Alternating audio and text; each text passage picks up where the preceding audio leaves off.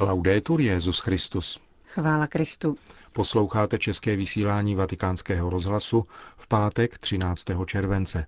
Po zprávách z Vatikánu a ze světa vám přineseme pravidelnou páteční promluvu otce Richarda Čemuse. Hezký poslech přejí Johana Bronková a Milan Glázer. Zprávy vatikánského rozhlasu. Vatikán Bejrút. Cestu Benedikta XVI. do Libanonu s radostí očekávají nejen katolíci, ale také křesťané jiných vyznání. V listu adresovaném papeži o tom píše řecko-pravoslavný antiochijský patriarcha Ignác IV. Hazim. Vyjadřuje svatému otci uznání za to, že navzdory napjaté politické situaci na Blízkém východě potvrdil plán své návštěvy. Připomíná tak celému světu význam tohoto regionu a křesťanské přítomnosti v něm. Přítomnost vyznavačů Krista doplňuje krásnou blízkovýchodní mozaiku monoteistických náboženství, píše pravoslavný patriarcha. Sám sídlí v hlavním městě Sýrie, ale diecéze jeho patriarchátu se rozkládají mimo jiné také v Libanonu. Návštěva vaší svatosti má pro nás zvláštní význam, píše více než 90-letý patriarcha. Doufáme, že díky ní dolehnou naše slova do celého světa, zejména na západ. Jak vaše svatost uvidí, náš lid si zaslouží žít zde v důstojnosti a prosperitě. Modlíme se za to při každé příležitosti stojí v listu řecko-pravoslavného patriarchy Antiochie Ignáce IV. Hazima. Sýrie. Otec Andrew Hallenbach, koordinátor projektů Organizace Pomoc církvi v nouzi na Blízkém východě, uvedl, že mediální informace o situaci v Sýrii by měly být hodnoceny s velkou opatrností a kriticky.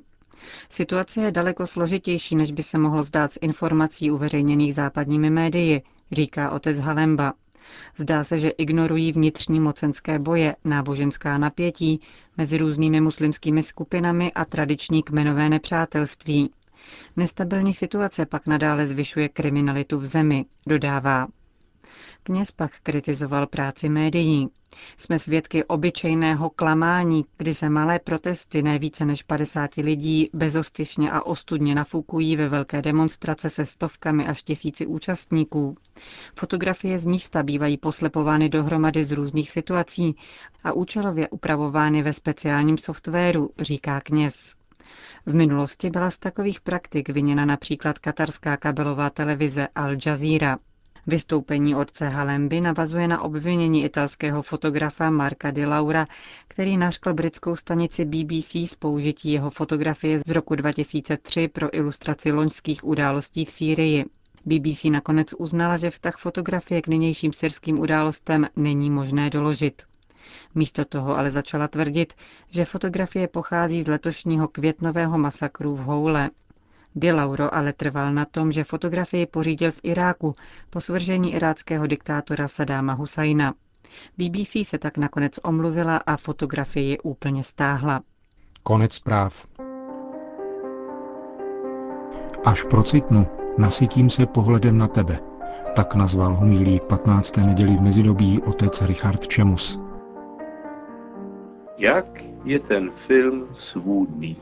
Prohodil můj kolega po shlédnutí amerického filmu Kmotr, který natočil roku 1972 režisér Francis Ford Coppola. Pak pokračoval. Když člověk vyjde z kina, řekne si uznale, vlastně to byli velcí mužové. A přitom to byli prachsproští zločinci.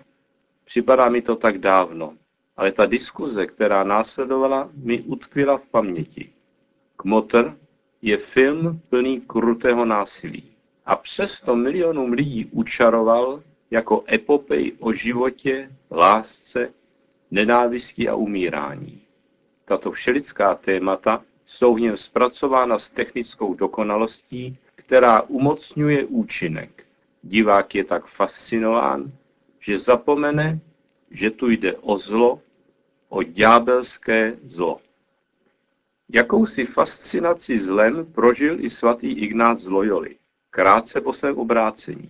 Při modlitbě upoutal jeho pozornost zvláštní jev. Viděl jakoby ve vzduchu před sebou něco, co vypadalo jako kroutící se had s barevnými šupinami, které vytvářely hru jiskřících barev. Ta čerstvého konvertitu tak přitahovala, že odvrátil pozornost od modlitby aby se věnoval tomuto, jak věřil, duchovnímu úkazu. Záhy si uvědomil, jak rafinovaně byl ošálen. Právě při modlitbě. Srovnejme s těmito zážitky o kouzlení druhé čtení této neděle. Je z druhého listu Korintianů. Jak je toto shrnutí výkupného díla Ježíše Krista krátké a výstižné, tak je nezáživné. Člověk si nedovede představit, že by ten text mohl někoho natchnout pro Krista, a dokonce fascinovat ho. Sotva by vyslaní kázat radostnou zvěst, mohli s něčím podobným vůbec uspět. Naštěstí apoštolové a učedníci lidem nic nepředčítávali, ale vydávali svědectví o tom, jak setkání s Kristem změnilo jejich životy. Patří k ním i svatý Pavel. Víme přece, že autor dnešního listu všechny v něm vyslovené pravdy na vlastním těle dramaticky zažil. Jak to tedy, že zlo tak fascinuje, zatímco dobro, krása a pravda nezáří, ale zůstávají jak popelka v koutě a my ze strachu se tam krčíme s ní. Narážíme zde na nutnost druhé či nové evangelizace. Patří k ní jistě i výklad současného života společnosti, kultury a světových událostí ve světle evangelia. Karl Barth měl říci, že křesťan má žít s novinami v jedné a s písmem v druhé ruce. Zajímat se o dění ve světě, hledět na ní však skrze slovo Boží. Je to však vždy bez výhrady možné? Dá se interpretovat klíčem Evangelia i takový film jako Kmotr? Nejen, že dá, ale přímo se to nabízí. Útoky na svatého otce a na církev svědčí o tom, že souboj dobra se zlem, mors et vita duello, se zradikalizoval. Svádí se boj o celého člověka s duší i tělem. O to, komu bude patřit. Sběr dat internetovými společnostmi je alarmujícím znamením, že usilují o tak dokonalou kontrolu jednotlivce, o které se STB, KGB, stázy a gestapu dohromady ani nezdálo. Už nemůžeme jen z dálky přihlížet, zůstat jakoby na povrchu, ale musíme sestoupit ke kořenům skutečnosti samé, to znamená jít s Kristem do pekel a s ním vstávat z mrtvých každý den. Tato naše velikonoční cesta je předznamenána křtem a bizmováním, kdy dostáváme kmotra, který se má za nás před církví zaručit a být nám oporou v křesťanské víře. Tento pravý význam pojmu kmotr mnoho lidí už vůbec nezná. V nejlepším případě jej spojuje s lahví šampaňského při uvedení na trh nové knihy či CD. V horším případě s hollywoodským filmem či s pražským podsvětím. Tím je smysl výrazu kmotr ovšem pervertován. Nevyjadřuje už pomocníka na cestě křtěnce vyřmovance ke svobodě božích dětí, patřit pouze a jedině Bohu, ale člověka, který má moc druhé ovládat, rozhodovat o jejich životě a smrti a stavit se tím na místo Boží. V situaci, kdy dnešní lidé už evangelium a jeho hlavní témata neznají, ale znají přesně obrazy z filmu, musíme je podchytit tam, kde jsou. Spontánně mi přichází na mysl dvě tak říkajíc nesmrtelné scény. Ta první, člen klanu Corleone, Sonny, bezmezně miloval svoji sestru. Ta byla provdána za člena konkurenčního klanu Tartália. Její muž jí činil násilí. Jednou je zvlášť krutě byl. Ona se utekla k telefonu postěžovat si bratrovi. Sony, muž prudké povahy, skočil do auta, neozbrojen, a sám vyrazil jak zběsilý sestře na pomoc. Marné byly pokusy jeho společníků zatarasit mu cestu. Šlápl na plyn a zmizel jim z očí. Dojel však jen ke vjezdu na dálnici. Tam jej čekala už smrt v ohni samopalů. Sám si naběhl. Byla to totiž léčka. Druhá scéna. Sonnyho bratr, Michael, kterého hraje Al Pacino, jde navštívit svého umírajícího otce, šéfa klanu, stvárněného hercem Marlon Brando tom vidí z okna, jak dole na ulici zastavují auta, vystupují z nich muži v kloboucích a dlouhých kabátech se samopaly v rukou a obkličují budovu nemocnice.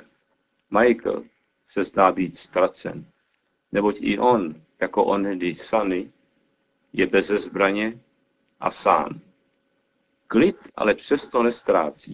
Stoupne si rozkročený do vchodu nemocnice s gestem muže, odhodlaného střílet. Tak šílenou odvahu mohl mít jedině ten, kdo si byl jist pohotovou palbou za ním schovaných ozbrojenců. Ti však existovali pouze ve strachem roznícené fantazii útočníků. Proto naskákali do aut a opustili scénu. Sotva by se našel názornější obraz základů duchovního boje, oblíbeného tématu v křesťanské asketice, už od dob Atanášova života svatého Antonína ve čtvrtém století.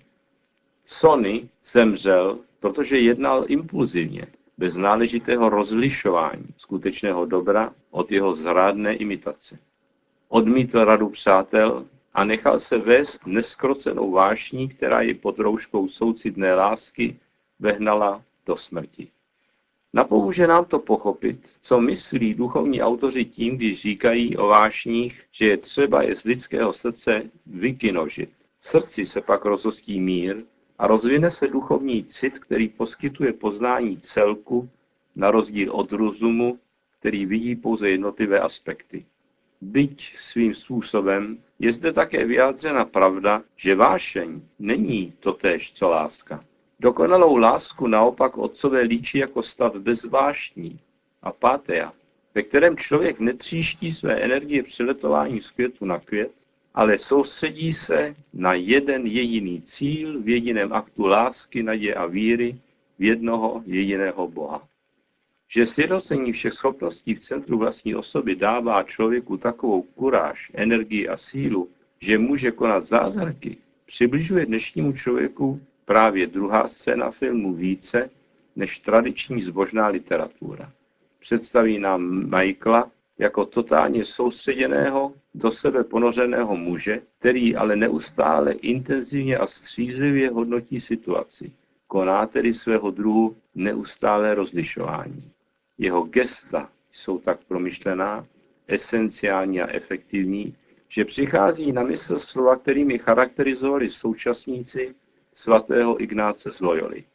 Byl contemplativus in actione. Proto Michael nejen přežije, ale nastoupí po smrti otce do čela klanu. Tu lze už předem vytušit námitku.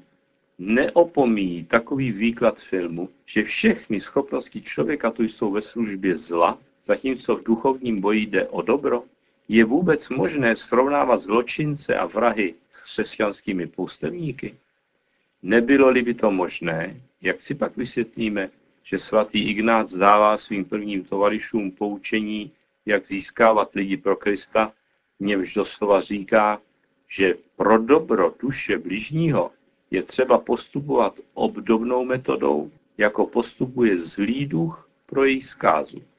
Úplně to vypadá na to, že Ignác před pětisty léty pochopil, co my se stále zdráháme chápat. Totiž, že doba od nás žádá dát se svobodně a radostně tak Bohu k dispozici, jako se dávají zločinci k dispozici ze strachu a z donucení. Není právě tu vysvětlení, proč sám pán se v Evangeliu srovnává se zlodějem, který ví, kdy v noci přesně přijít a proč nám dává za vzor nečestného správce, tedy opět zloděje. A přesto někomu mohou přijít pochybnosti. Nezaznívá tu ono jezuitům neprávem připisované cíl světí prostředky? Nikoli. Nejde o to volit nečestné cesty k dosažení dobrých cílů, ale o to s nasazením zločince, kterému jde o život, hledat a nacházet v tomto krutém světě milosrdnou boží tvář.